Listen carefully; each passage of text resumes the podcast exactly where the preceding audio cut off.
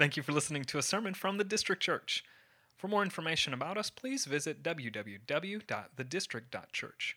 Additionally, if any of our sermons have brought encouragement to you, would you please let us know by emailing us at info at thedistrict.church. Good morning, church. How are we this morning? That is good. Good to hear. My name is Dwayne, one of the pastors here. And hopefully, there's not too much feedback. Uh, I am moving a little bit slower this morning. I think I'm one of the youngest people I know that this week got diagnosed with shingles. Um, so I don't know if you're aware of that, but usually it's something that people over the age of 60 get. Um, and so I'm one of those lucky few um, on the younger side that, that got it. They say it's also stress induced, um, so I'm just blaming it on church members um, as, uh, as, as my, my lot for the week. But, anyways, uh, so if you see me wince up in pain at any point, it's just that. It just feels like there's this constant uh, kind of gnawing as if someone's just like sanding my skin. And so that's kind of what I've been dealing with for the week. And so it's not been, not been the best. But um, all that to say, uh, today I, I hope is going to uh, be, be twofold for us. I hope today is going to be, and on one end, uh, pleasurable as far as hearing truths from God's Word, but also on the other side, I think it's going to be a little painful for, for us in this room. Um, and, and again, uh, because of what Christ is uh, doing and what He's teaching and what He's admonishing us. And, and really, as today we see, is, is a warning regarding false teaching. And as we see this false teaching, in the church um, of Colossae in the first century, uh, it is goodness. It, it is so paralleled with uh, the things that we are uh, kind of being held captive by, if you will, uh, in our current day and age when it comes to where we look for truth, uh, how we define that truth, and then at the same time, how we begin to just kind of live it out and apply it to our lives. And so uh, I, I think this is not only a warning for the church uh, in Colossae, but I think it's also a warning for us today to not be held captive by these things. And so if you've got your Bibles, go and open them up. Colossians chapter 2 is where we're at in our series um, as we're just walking through verse by verse the book of Colossians and uh, looking at the ultimate superiority and preeminence of Christ in all things. And so today's going to be just continuing with that same uh, stream of thought the preeminence of Christ. And, and I even titled this one, The Substance Belongs to Christ, as, as you'll kind of see ultimately, that's, that's where we really want to land, is that it all belongs to Him, and, and He's the true substance. There's, there's other things that are shadows that we can kind of glean some type of truth from, but ultimately, substance, if you want true nourishment, if you want true satisfaction, if you want true truth, uh, it's ultimately going to belong to Christ. And so we'll see that as we walk through this. But it's going to be Colossians 2, uh, 8 through 23. 8 through 23 is what we're going to be looking at today. So beginning in verse 8. See to it that no one takes you captive by philosophy and empty deceit, according to human tradition, according to the elemental spirits of the world, and not according to Christ. So this is really kind of his his uh, um, uh, paraphrase for this entire passage. This is really what he's looking at here is, is not having the people, the Christians, the believers in this church, be held captive by philosophy and empty deceit. That's according to human tradition, that's according to the elemental spirits of the world, and then contrasting that to anything that's not according to Christ. And so he's kind of just laying this out there. There's going to be information that you're receiving that you're going to be believing in, and that information is either going to come from human tradition and elemental spirits of the world, that he is then uh, kind of paraphrasing as philosophy. And he's not anti philosophy, as philosophy simply just means love of wisdom. But regarding the current contextual philosophy that they are being held captive to, he's referring to the one that is just empty deceit. It's just vain, there's, there's vain lies. There's really nothing that's holding to it that actually is providing any type of satisfaction for the people within their current context. And he actually then begins to break down which philosophy he's ultimately talking about in regards to these human traditions and elemental spirits of the world. And we'll get into that here in a minute. But the main thing I want to show in this first verse, verse 8, is this contrast between a certain philosophy that is not according to Christ. Because as we'll see in Scripture, Christ is also not anti philosophy, nor is he anti tradition, nor is he anti um, kind of this idea of, of rudiments or spiritual disciplines or us having any type of responsibility on the backside of our salvation when it comes to us uh, doing work.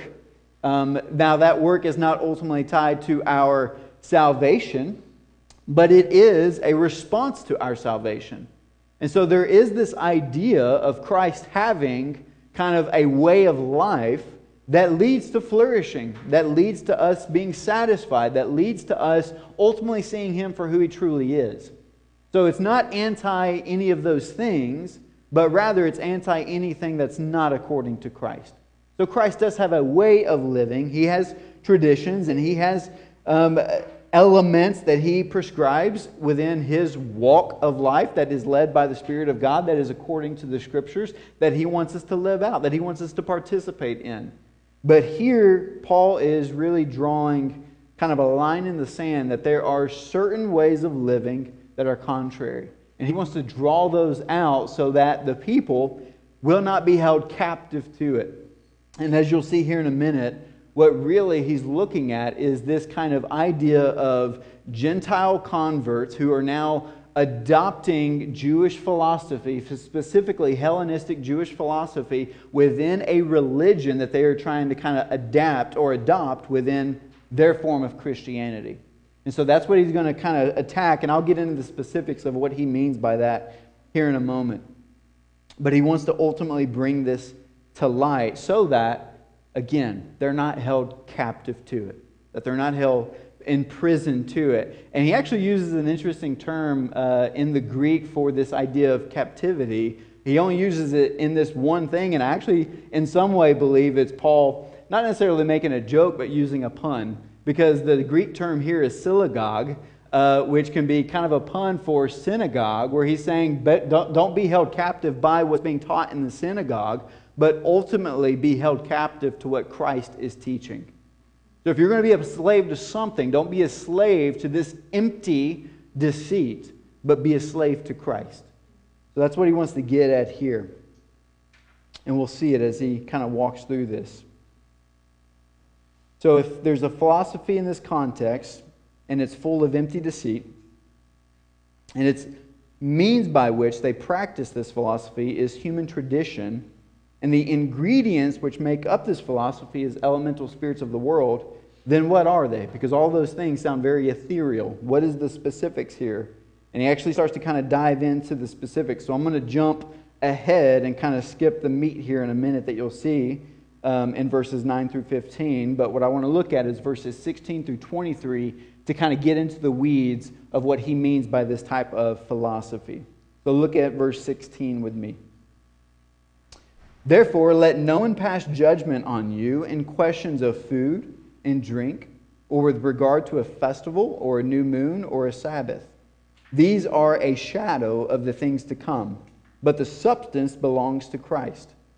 Let no one disqualify you, insisting on asceticism and worship of angels, going on in detail about visions, puffed up without reason by his sensuous mind, and not holding fast to the head, from whom the whole body, nourished and knit together, through its joints and ligaments grows with the growth that is from God.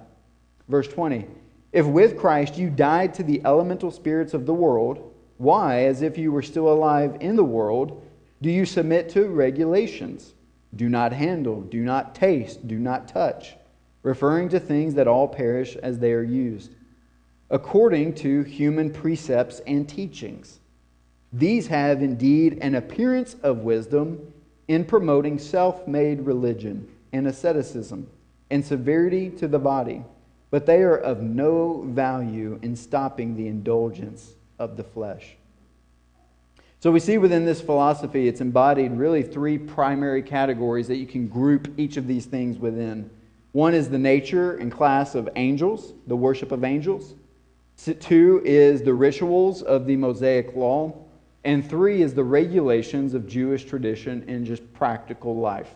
Really, those are the three things that kind of give the legs to this Jewish philosophy that they're kind of being deceived by. And ultimately, he's trying to warn them don't be held captive to these, these three categories.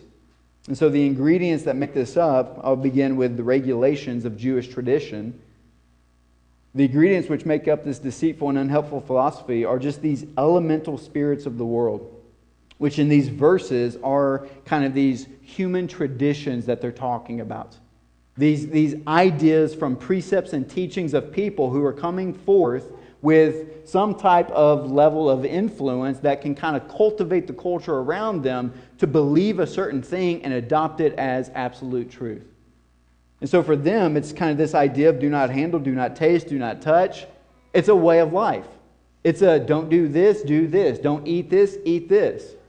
It's, if you were to kind of look at it in our context, the influencers who are saying what you should buy and what you should look like and where you should spend your vacations and what you should do with your life and what's ultimately going to make you feel good about yourself. But for them, in this context, what they were doing was they were masking it as godliness. You want to be godly? Don't do this. You want to be godly? Do this. You want to be godly? Don't touch this. It reminds me of whether or not you can drink alcohol in the South.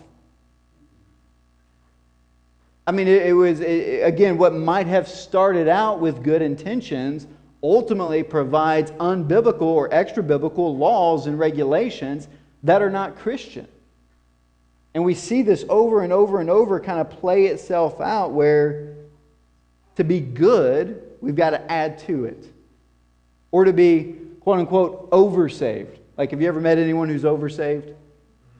Where it's like they, they come to know Christ, but then they have their way of life that they think is going to be ultimately the one that glorifies Christ. And so they're going to impose that on you when it's actually never found in Scripture. And we actually find these kind of people not to be, quote unquote, fun people. It's empty deceit. It's vain lifestyles. It's do these things as if it's honoring to God, but ultimately is not honoring at all. It's honoring to them. It's, it, it was fabricated from people with influence to determine what was culturally acceptable and then sold that this is what God approves of. I mean, I remember kind of when I was in the beginning coming to, to this understanding of Christianity and whether or not I believed in Jesus and wanted to follow Christ. Again, coming from this southern context and culture, my idea was man, dude, if I become a Christian, does that mean I have to become like Ned Flanders? If you don't know who Ned Flanders is, you might be oversaved. like, um, it, in the sense that like I grew up on, on, on The Simpsons, okay? So he's a character in The Simpsons. He's the neighbor to the to The Simpsons, and he's the, the Christian guy that never does anything wrong, but he's just a nerd uh, who doesn't do anything that's fun. And so it's kind of this idea that I had of Christianity.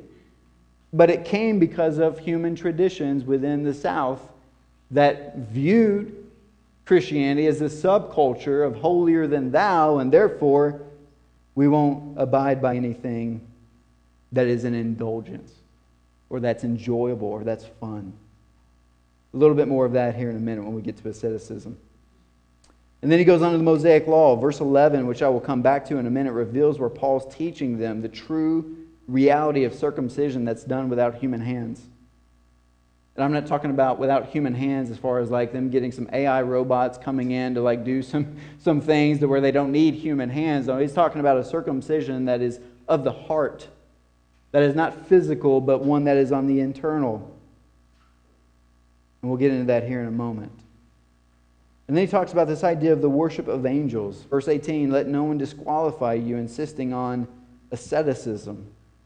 And what asceticism is, is this severe self discipline and avoidance of all forms of indulgence.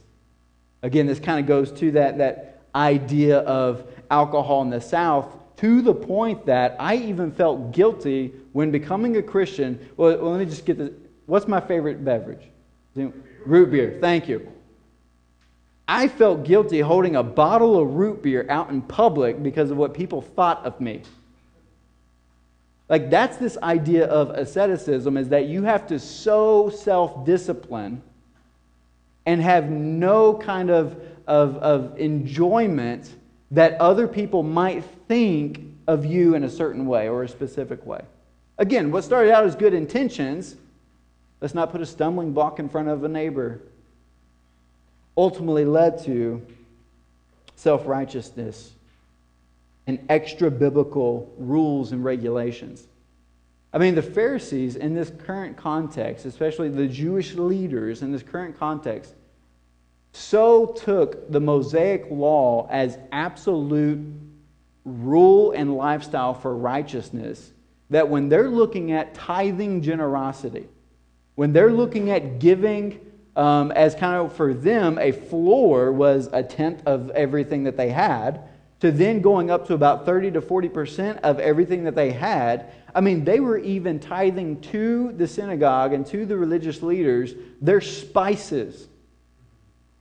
I mean, that would be like us like giving a series on generosity and saying that like you've got to give a percentage of everything within your house. And so if you've got 10 pieces of furniture, like we're expecting some couches to show up here. Like it, we're, we're needing some, some like dill leaves to start rolling in. And like we, we need you to give of everything that you have as if that's what it means to be good and Christian. And that's what they were doing in this day and age. They were, they were going above and beyond by creating rules and regulations. And it wasn't so that the people would be free it was actually to control. To control. Which again is anti gospel. Because what does the gospel do? Sets you free.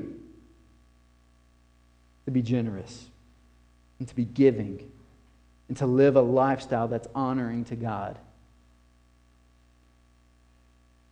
Let no one disqualify you insisting on asceticism and worship of angels going on in detail about visions, puffed up without reason by a sensuous mind. One of the reasons Paul systematically teaches the preeminence and superiority of Christ among the Colossians was because they were buying into the lie that angels were equal to Christ and should have been worshiped and prayed to. This is where you begin to get this mixture of saints being elevated to this kind of role of Christ as mediators which obviously you've now seen that begin to, to uh, along the, if you trace the Roman Catholicism, that's where that idea gets adopted into. Is instead of kind of shifting this idea of praying to and worshiping angels, we will pray to and worship saints, other believers, bishops, priests, as though they are the mediators of Christ. And it's heresy.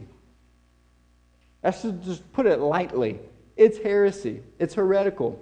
We don't need to worship angels and we don't need to worship saints. We worship Christ because he is our mediator for us, and he's pretty good at it. We don't need anything else to do this.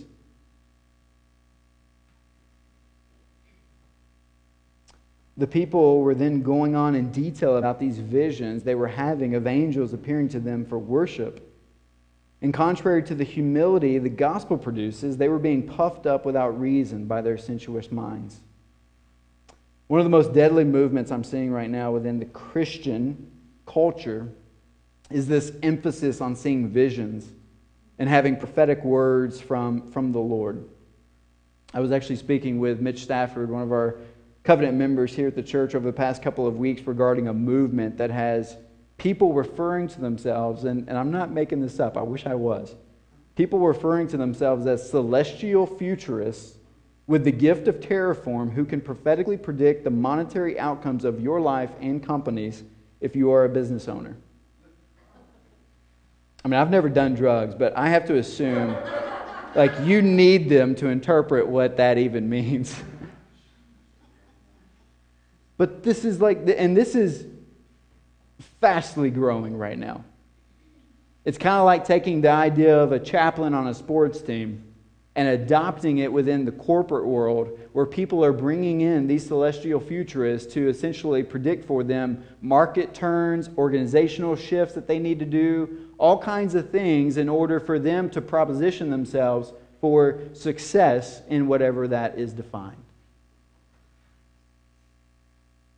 But it's these people who are coming in with this empty deceit of, I've got visions within spirituality, and I've got these prophetic words that are not necessarily biblical, but the Lord is speaking to me, and so therefore I'm going to relay what He is saying. And to kind of put our cards out there on the table, the ability to say, Thus says the Lord, extra biblical to the 66 books of the Bible, has ceased with the apostles. There is no new scripture to be added.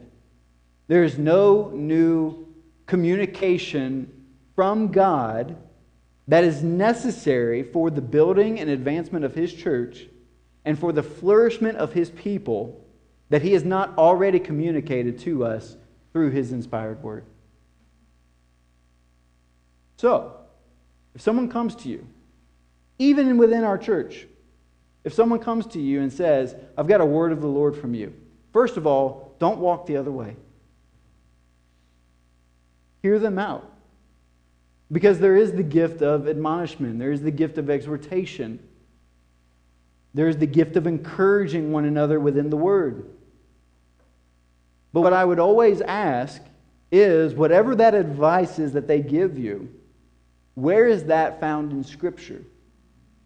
And if it is filtered through Scripture and God has already communicated this, and therefore I now want to communicate what God has already communicated, then absolutely receive that word from the Lord.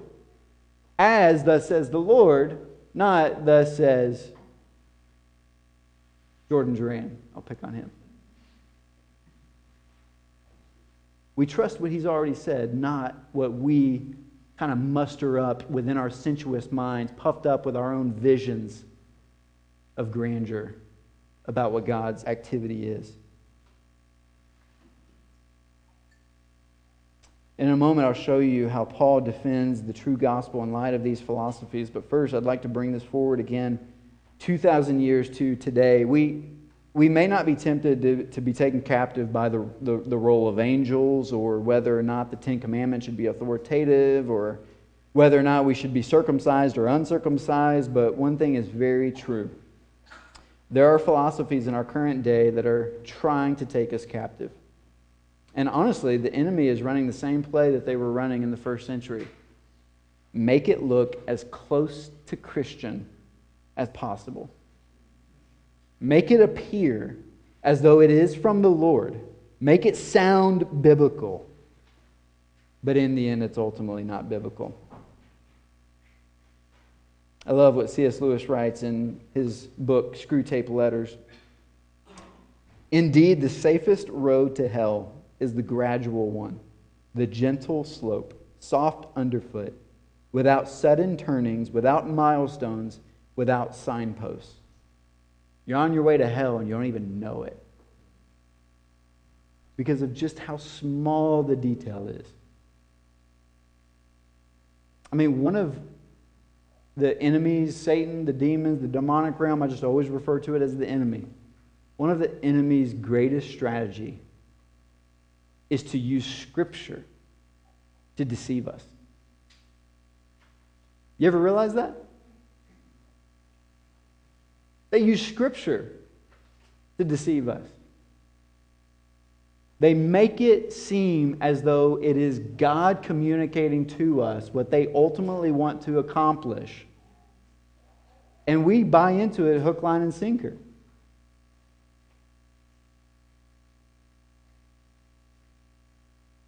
Here's the reality whether it's self made religion of asceticism, avoiding anything of indulgence, whether it's severity to the body, extreme self discipline, which offers no value in actually stopping the indulgence of the flesh. It's again all behavioral modification. It's just behavioral modification. It's a shadow. It's using the shadows that we're referencing to Christ as the actual source to true righteousness but it's never getting to the substance that ultimately belongs to Christ.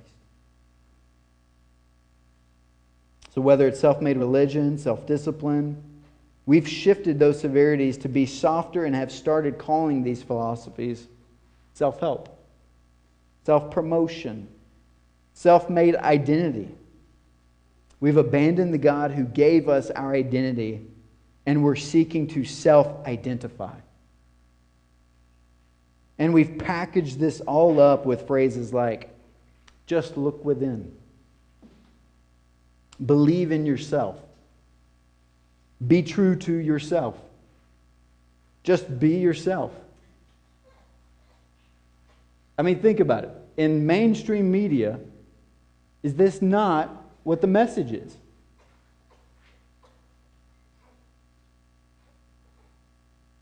And listen, there's nothing more that robs you of experiencing your truest self than looking for it within yourself. Nothing robs you more than trying to find your true self by looking within yourself. I'm not a big traveler, especially during a pandemic, but if you told me I had to stay in my bedroom for the rest of my life, I'd be pretty sad. First of all, it's a mess, and it's only going to get worse if I'm in it. Secondly, there are a few books in my bedroom right now on my nightstand, but it's not enough to keep my interest for a lifetime. Thirdly, my room is far too small a place for a human being to ultimately live out their adult life. Compared to looking to the God of the universe, looking within for my philosophy is like staying in my bedroom for the rest of my life. If I look to God, I have a whole universe to explore. If I look within myself, I only have those boundaries. And they're bleak. I have ideas beyond my wildest imagining, and I have love beyond my wildest dreams if I'm looking at it through God. Compared to looking to the God of the universe, looking within for my philosophy is is really a prison. Because there's a name for when we make somebody stay in their room for the rest of their lives, and it's called jail. I would not choose that voluntarily. But yet, right now, like that is sweeping the nation. Not long ago, relativism defined kind of the cultural conversation. Truth was essentially unknowable. Perhaps it was somewhere out there, but anyone's guess as to where was as good as the next. And so it was just kind of relative to, to, to where you find it and your path to getting to it and the journey that you take. It, again, it's all just relative. Just figure it out for yourself. But that's really no longer the case in our culture. Today, we're in a new cultural moment, one marked not by relativism, but by a new phenomenon known as expressive individualism. Expressive individualism. While relativism may label an assertion of external and objective truth as arrogant, expressive individualism calls it oppressive. The relativist asks, Who's to say what's true? The expressive individualist replies, Me. I get to say what's true based on what I think, what I feel, and what I've perceived and what I know. Look across the landscape of cultural artifacts, and you'll find the same motive time and time again. Power and freedom are found in self discovery. As Tim Keller notes, the only heroic narrative we've got left in our culture is the individual looking inside, seeing who they want to be and asserting that over and against everyone else in society. Whatever you believe you are becomes absolute authority to which you can then exert that over and assert it over everyone else that's around you. This is why we're in such a hostile and volatile moment when it comes to conversation that happens to disagree. because the narrative by which we are operating right now is what I say goes. And it's absolute truth. So we've really moved on from relativism. Truth is now not only knowable, it's been found. All you have to do is look inside yourself to find it. And many in the church can hopefully sniff out and refute relativism. We've been handed enough kind of apologetic tools and basic reasoning skills to dismantle the notion that truth is subjective. But expressive individualism, however, is more insidious. It allows us to appear as if we're worshiping God when in reality we're bowing to the God of self. It acknowledges the power of Jesus, but convinces us that he intends to use his power to further our own self centered goals and aspirations. It agrees we can be certain about truth, but points to our own hearts as the source of that truth. Biblically speaking, it's difficult to find two terms more antithetical than self and church. And it's not as though we must wade through kind of this cloaked language to discover this. When Jesus calls us into his church, his charge is not that we discover ourselves, but that we deny ourselves. I mean, that's the doorway into him is to deny yourself and to acknowledge him. As John the Baptist says, he must increase, we must decrease. I mean, you don't see that being preached within the messages of our media. It's the opposite. Everyone else around you must decrease, you must increase. Your truth is what needs to get out.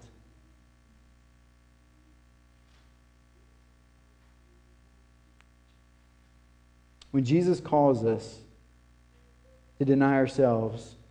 Further, when Jesus enumerates the things that spring forth from our hearts, truth does not make that list. Only false testimony and evil thoughts do. You see, Jesus warns us, just as Paul's doing here, of believing or being held captive to any type of philosophy that's coming from human tradition. He's warning us himself that when you look within, to your heart or your mind, the only thing that protrudes from that is false testimony and evil thoughts.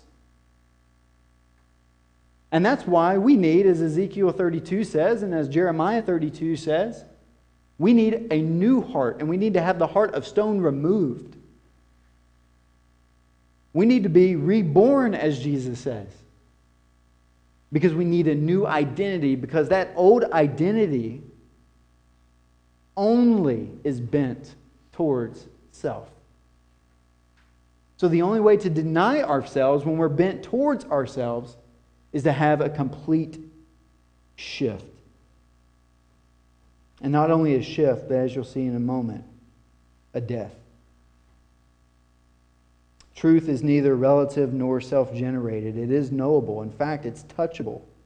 Ultimate truth exists in the form of a man, the God man the one who died for our sinful hearts so that we could die to them. See, the fruit desiring, lie believing, wilderness wandering self is the very thing we bury as we are buried with Christ. His death for us becomes our death to self, and his new life becomes our new life. A life in which we deny ourselves instead of listening to ourselves in which we take up our cross instead of taking up our dreams, in which we follow Him instead of following our hearts. So, as a philosophy, follow your heart is deadly. I'm going to choose to follow Jesus instead. And I want you to see why as we look at verse 9. For in him the whole fullness of deity dwells bodily and you have been filled in him who is the head of all rule and authority. So here he's starting to combat these kind of three categories that the people are being held captive to as this empty deceit and this vain philosophies. Specifically, here, he's kind of attacking this idea of worshiping angels, as if kind of that is a goal that one day we will attain the level and degree to which angels are. And he's reminding them, you're shooting too low. Christ is the head of all rule and all authority. And we are co heirs with Christ. Not only that, we are filled in him as he is in us. And if we are in him, where is Christ in heaven? Seated at the right hand of God, God on the throne, where angels are coming to him, worshiping him. So it's not this idea, like if, if we land in a place where we are just mesmerized of worshiping angels, then the satisfaction that we actually receive when worshiping an object will fall short and will crumble because angels are not meant to ultimately be in a place of worship. And the satisfaction that is supposed to come from that, the joy that we receive, is not going to be met there because ultimately, when we see angels and what our worship was designed to give to, we're going to be let down. We're going to see them as, oh, you're not as glorious as maybe I thought you were in my vision that I had at one point. And that's why here Paul is kind of attacking this idea that, hey, angels don't have the fullness of deity dwelling within them bodily. They're not at the head of all rule and all authority. Christ is. And you're filled up in Christ. Therefore, don't shoot for the angels, we're shooting for Christ. Don't end there. As kind of C.S. Lewis says in another one of his books, you just it's not that you desire too much, it's that you desire too little.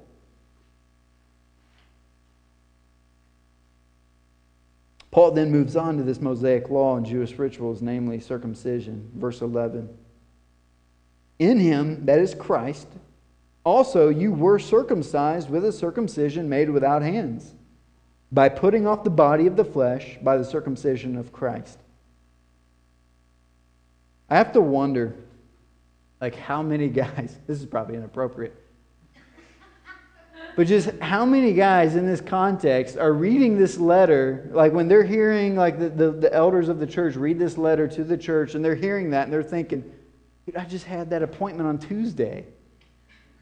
I could have totally bypassed that entire thing. Like, but this is, what's, this is what they're dealing with. They're believing a lie that they have to go through with the Jewish traditions of the Mosaic law of being circumcised in order to be determined as a part of God's people. And what he's saying here is hey, uh, that was shadow stuff. Substance belongs to Christ. Circumcision was an outward um, an outward, uh, um, what's the word I'm looking for? Ritual done in order to uh, have the people be viewed as a part of God's people. Now, circumcision is not no longer the practice used to view whether or not people are part of God's people.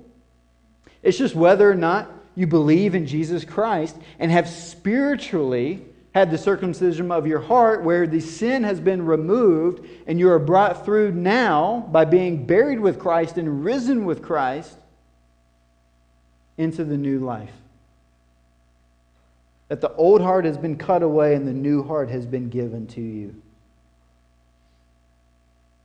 Having been buried with him in baptism, in which you were also raised with him through faith in the powerful working of God, who raised him from the dead and you who were dead in your trespasses and the uncircumcision of your flesh, God made alive, together with him, having forgiven us all our trespasses, by canceling the record of debt that stood against us with its legal demands. This he set aside, nailing it to the cross. He disarmed the rulers and authorities and put them to open shame by triumphing over them in him.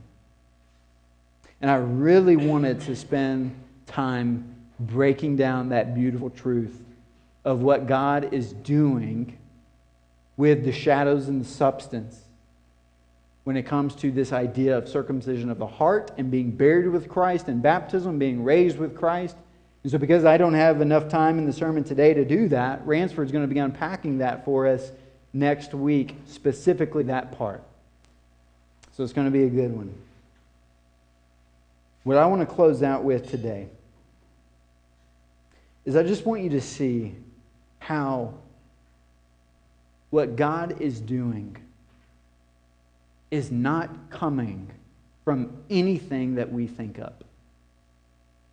It's not coming from any list that you make in order to uh, better yourself over the next 10 years. It's not coming from any type of human traditions. It's, it's literally God working on your behalf through his son Jesus Christ that is possessing all rule and all authority, and that He's making you alive when we are spiritually dead. This is what He's doing. And so I want to read for you a passage that is the parallel of this passage. This is in Ephesians. If you weren't aware, when Paul's writing Colossians, he's also writing Ephesians at the same time in the same jail cell. And so these two books really parallel one another. And I want to read Ephesians chapter 2 for you just so that this truth, again, this hopefully is the pleasurable part for you. The painful part is stop listening to yourself, stop trusting your own heart, stop listening for that inner voice within you. If it's not God's word, and if it's not the Spirit of God who's making it evident in you, and I know that can be ethereal at the same time, how do I know whether it's the Spirit of God who's kind of giving me the gut punch, or how do I know it's my flesh that's giving me the gut punch? Usually it's going to happen in a couple of different ways. It's going to happen in you finding it in Scripture that leads you, as well as some external factors where the church of God comes around you and says, Hey, I think this is how God's moving in your life. So that, again, that internal calling that can, again, be kind of ethereal can also be affirmed by those around you, as well as affirmed ultimately by God's Word as it is getting embedded within you. And prayer is always going to help align those things together. The more we pray to God for His Spirit to move within us, is when He is aligning our deceitful hearts to His truth as His Spirit is growing within our hearts and is moving within our hearts and is aligning us with His will that is ultimately going to lead to our joy. And so here's where he's at in Ephesians 2. Just let this just encourage you that you don't have to do anything. Verse 1 You were dead in the trespasses and sins. You were dead. Last time you've been to a cemetery, they're not doing a lot. Right? You were dead in your trespasses and sins in which you once walked, following the course of this world, following the prince of the power of the air and the spirit that is now at work in the sons of disobedience. Again, just kind of nailing all of those ideas of philosophies, uh, regulations that you're walking in, elemental spirits of the world, all of those things. Among whom we all once lived in the passions of our flesh, carrying out the desires of the body and the mind, and were by nature children of wrath like the rest of mankind. Man, that's encouraging. But God, being rich in mercy, because of the great love with which He loved us, even when we were dead in our trespasses, He made us alive together with Christ. By grace you have been saved. And you have been raised, uh, and he raised us up with him and seated us with him in the heavenly places in Christ Jesus so that in the coming ages he might show the immeasurable riches of his grace in kindness toward us in Christ Jesus. For by grace you have been saved through faith. And this is not, just in case you were thinking that that faith, oh, there it is, that's the thing that I can muster up within myself. That's what's been dormant within, my, within me since there's kind of some good within me when I'm born. No. In case you were thinking that, stop. For by grace you have been saved through faith, and this is not your own doing. It is the gift of God, not a result of works, so that no one may boast. There's not one person who will get into heaven on behalf of saying, Look what I did. Look how awesome I was. Like God was putting together a kickball team and he picked me because he knew I was fast. Or he picked me because he thought I could kick it over. Or he picked me because I had good hands where I could catch. No.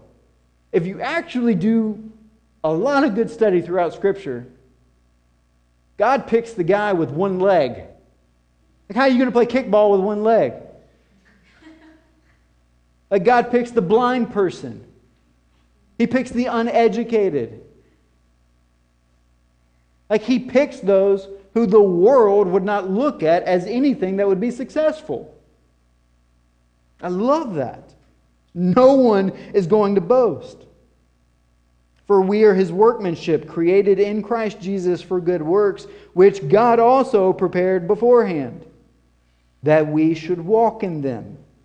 Therefore, remember that at one time you Gentiles, and that's us, unless you're actually Jewish in here. If you are, I'd love to hear about that. But you Gentiles, which is everybody that's not Jewish, at one time you Gentiles in the flesh, called the uncircumcision by what is called the circumcision, which is made in the flesh by hands, remember that you were at that time separated from Christ, alienated from the commonwealth of Israel, and strangers to the covenants of promise, having no hope and without God in the world. What he's ultimately saying there is if you're a Gentile, you didn't even know the Messiah was coming. Because who was God communicating to throughout the entire Old Testament? The people of God, the Israelites, the Jewish nation. So he's saying, even more so, for you who are Gentiles to be brought into this fold, what in the world would you have to boast of? For he himself, I got off, hang on. But now in Christ Jesus, you who once were far off have been brought near by the blood of Christ. Again, the blood of Christ. It's not even your own. Like, you don't have to sacrifice yourself to figure this thing out. You don't have to work your way to it. For he himself is our peace, who has made us both one and has broken down in his flesh the dividing wall of hostility by abolishing the law of commandments expressed in ordinances, that he might create in himself one new man in place of the two, so making peace, and might reconcile us both to God in one body through the cross, thereby killing the hostility. This is one of the greatest passages that should be used for our current cultural climate when it comes to racism. Because now what he's talking about is the combining of Jewish and Gentile people to become one. And the beauty in this is that he's not saying, don't honor your culture. As there are still Jewish Christians and Gentile Christians as believers. They're coming together to form one people, but they still honor the fact that they are different. By dividing this wall of hostility, by breaking it down and seeing that, oh, you know what, you Jewish people? Um, yeah, God may have been communicating to you these promises for a lot of years, but you still did not do a very good job in following those promises. You've got nothing to boast of. If anything, when God looks throughout Scripture and is inspiring His Word to be written, He's not shedding a great light on those Israelites. How many times are they referred to as stiff necked idiots?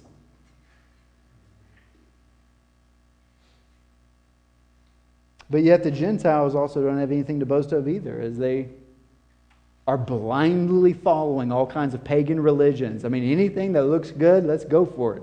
It's kind of the indulgences of the flesh to the fullness. Not a lot to boast of there, as the Jewish people would constantly call them just pigs. And they would actually prefer being with pigs than Gentiles.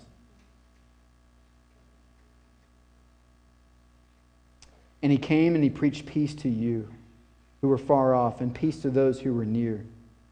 For through him we both have access in one spirit to the Father. We both get there the same way. So then, you are no longer strangers and aliens, but you are fellow citizens with the saints and members of the household of God, built on the foundation of the apostles and the prophets, Christ Jesus himself being the cornerstone, in whom the whole structure, being joined together, grows into a holy temple in the Lord, in whom you also are being built together into a dwelling place for God by the Spirit. We are all coming together as the church, whether Jew or Gentile, one people in which God resides, which he dwells, in which in that temple we worship him, we honor him. He's the one seated on the throne, not us.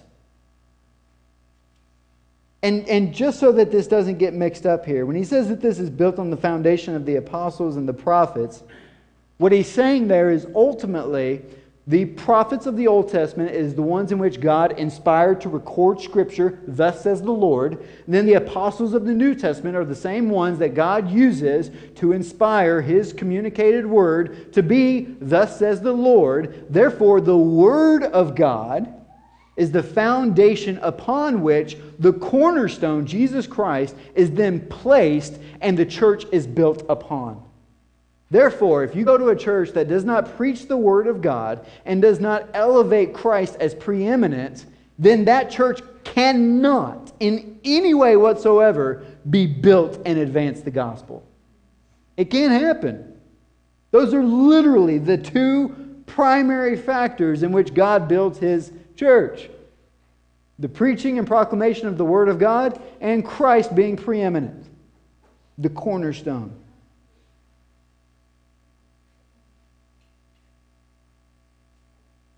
I love what he also says in Romans 9 1 through 3. This is right after, think about this, this is right after the great eight passage, as a lot of theologians refer to Romans 8. When he just finishes with Romans 8 37 through 39. In all these things, we are more than conquerors through him who loved us. For I'm sure that neither death, nor life, nor angels, nor rulers, nor things present, nor things to come, nor powers, nor height, nor depth, nor anything else in all creation will be able to separate us from the love of God that is in Christ Jesus our Lord. He says this as he finishes that idea I'm speaking the truth in Christ. I am not lying. My conscience bears witness in the Holy Spirit. I love that. Conscience, ethereal. He could just literally be saying, like, my gut bears me witness in the Holy Spirit. That I have great sorrow and unceasing anguish in my heart. And I want you to see what is produced out of this. Because I think this right here is the biggest key to understanding whether or not your heart is being in the spirit or your heart is being in your flesh. And how to kind of discern the difference between those two. Listen to what Paul says in Romans 9, verse 3. For I could wish that I myself were accursed and cut off from Christ for the sake of my brothers, my kinsmen according to the flesh. I mean, let's just think about this for a minute. After him understanding this truth of who Christ is, and that we can't get to Christ regarding any type of human tradition, regarding any type of self made religion, any works to get us there. Coming to this understanding, he's saying the furthest thing that I need to do is look within myself from a heart perspective, or that I need to be selfish it actually produces for him the extreme opposite. You want to know whether or not your heart is in the Spirit? Have you ever had the thought, I wish I were cut off from the blessing of eternal life with Christ if it meant that my neighbor would come to know Christ and be with him for eternity. I mean, that, that's just insane to me. I mean, that's as selfless as it can possibly get. Now, he knows what he just preached that nothing can separate me from the love of Christ even if he wished to be accursed and cut off from Christ, he knows Christ will not do it. But he's so moved in his spirit and in his heart that is in Christ that there is no room for looking within, for self help, self made, self promotion, selfishness. There's absolutely no room for it it becomes so other minded that he'd be willing to be cut off from Christ for the sake of others. I mean, in our current cultural climate, how countercultural is that? And I just wonder, like, again, I just wonder. I, what does that look like played out on just a daily basis?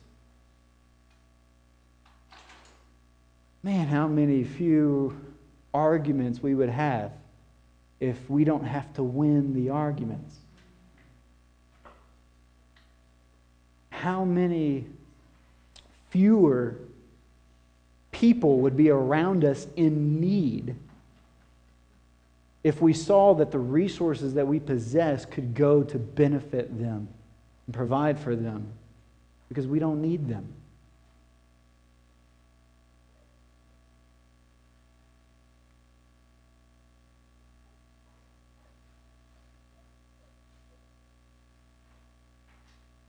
I, I, I think we, need, we just need to take some moment right now. I think we just need to pray on this. Because I just know for me, that's what I battle with every single day. Is I battle with this constant, constant voice of flesh that is saying, man, serve yourself, indulge yourself.